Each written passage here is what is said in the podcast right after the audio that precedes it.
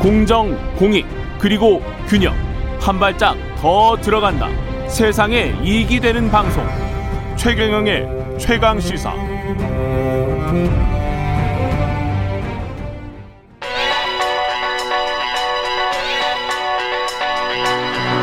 최강 시사. 시네리의 눈. 네, 시네리의 눈 뉴스포터 시네리 에디터 나와 계십니다. 안녕하십니까? 네, 안녕하세요. 예, 도쿄 올림픽 끝났는데 외신들 분석은 어떻습니까? 네, 어, 뭐 대체적으로 좀 비판적인 어조가 좀 나와서 아, 좀 예. 예, 안타깝지만 그래도 예. 전해드리겠습니다. 일단 뭐 BBC 같은 경우는 이번 도쿄 올림픽을 현대 사상 가장 논쟁적인 스포츠 행사였다 이렇게 얘기를 했는데 예. 선수들이 다 했다. 결국 선수들이 올림픽을 살렸다고 했고요. 예. 근데 과연 그 IOC가 이런 팬데믹 상황에서 올림픽을 강행하기로 한 판단이 현명했는지 평가하려면 음. 시간은 좀 걸릴 것이다 이렇게 얘기를 했습니다. 예. 그리고 이제 지금 가장 또 관심은 경제 효과죠. 예.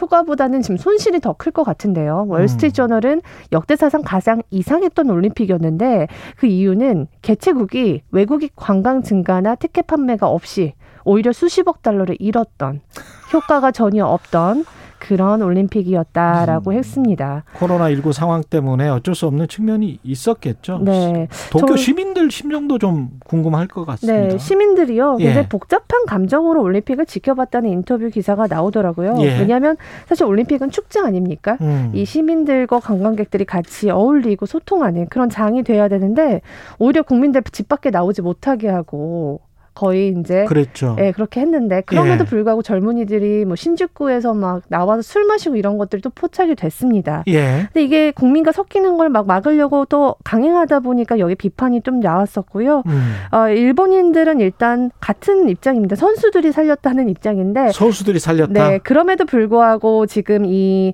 코로나 상황이 굉장히 안 좋습니다. 네. 이 올림픽을 개최하기 전과 후를 보니까 일주일 신규 확진자가 네 배 정도 늘었어요. 아. 이거에 대한 비판의 목소리가 있고요. 그래서 스가 정권에 대한 지지율이요. 어제 아사히 신문이 낸 걸 보니까 처음으로 20%대를 기록했습니다. 20%. 그동안 계속 3, 40%를 유지하다가 이번에 처음으로 28%까지 떨어졌거든요. 스가 내각 들어온 지도 얼마 되지도 않았는데 말이죠. 네. 예. 근데 이런 게 있습니다. 그동안 올림픽을 계속 치렀던 음. 아, 그 이후에 또 그 총리는요, 모두 다 사임했던 그런 과거들이 있어요. 아, 그래요? 예, 그래서 이번 스가도 사실 아. 어떻게 될지 좀 불투명하다 이런 외신의 기사도 있었습니다. 올림픽의 조준가? 어떻게 보면. 예. 네, 그런 것 같고요. 특히 이번에는 좀 어떻게 보면 도쿄가 좀 무리하게 이 도쿄올림픽을 어, 일본이 강행하려고 했던 좀 시도들이 무리했죠, 있었죠. 사실은. 예. 네. 그래서 저는 이제 좀 이게 의미 있게 봤던 기사 중에 하나는 이 굉장히 일본의 유명한 사회학자가 있습니다. 이 요시미 슌야라는 도쿄대학 교수인데요. 그 예. 교수가 인터뷰를 했는데 이 도쿄가 그동안 올림픽을 강행했던 이유들을 좀 얘기를 했는데 여기서 좀 제가 생각했던 것들과 일치했던 게 예.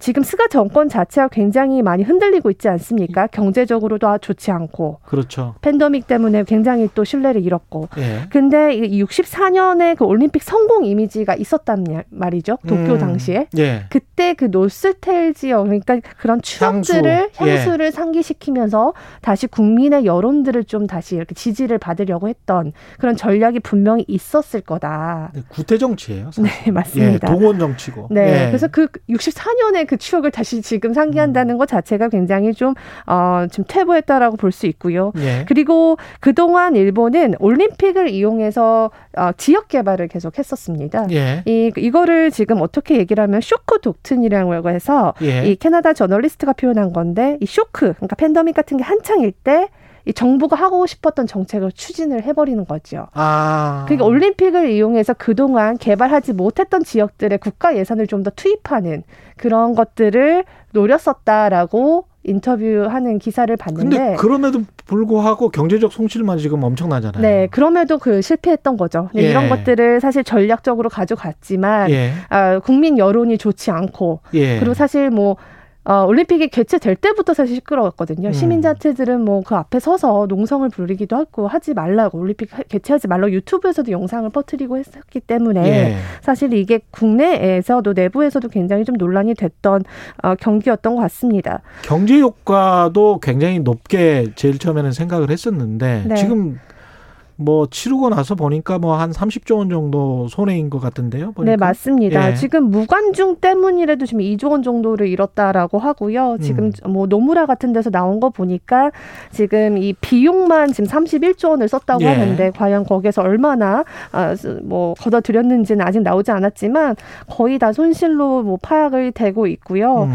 또 지금 하나는 이제 여러 가지 이제 국제적으로 보면 저는 우리나라를 굉장히 공격하는 그런 예. 모양새를 계속 취하지 않았습니까? 예. 뭐 음식도 그렇고 그렇죠. 계속 사실 올림픽이 어, 치러지는 와중에도 우리나라에 대한 수출 규제에 대한 비판 기사가 계속 나왔었습니다. 예. 그러니까 이게 지금 올림픽 안에서도 계속 여론을 인식하면서 그 어. 안에서도 한국이나 이런 자극적인 것들을 계속 좀 이미 압박하려는 게 본인들 이미지도 별로 좋아지지 않았어요, 사실은. 네. 그래서 예. 이번 이제 가을에 선거 음. 한번 있는데 그때 이제 과연 어떻게 될지는 지금 잘 모르겠고요. 예. 그럼에도 불구하고 국민들에게 재미와 위로, 기쁨 이런 팬덤에게 줬다는 거는 눈이었습니다. 의미가 있습니다. 고맙습니다. 네.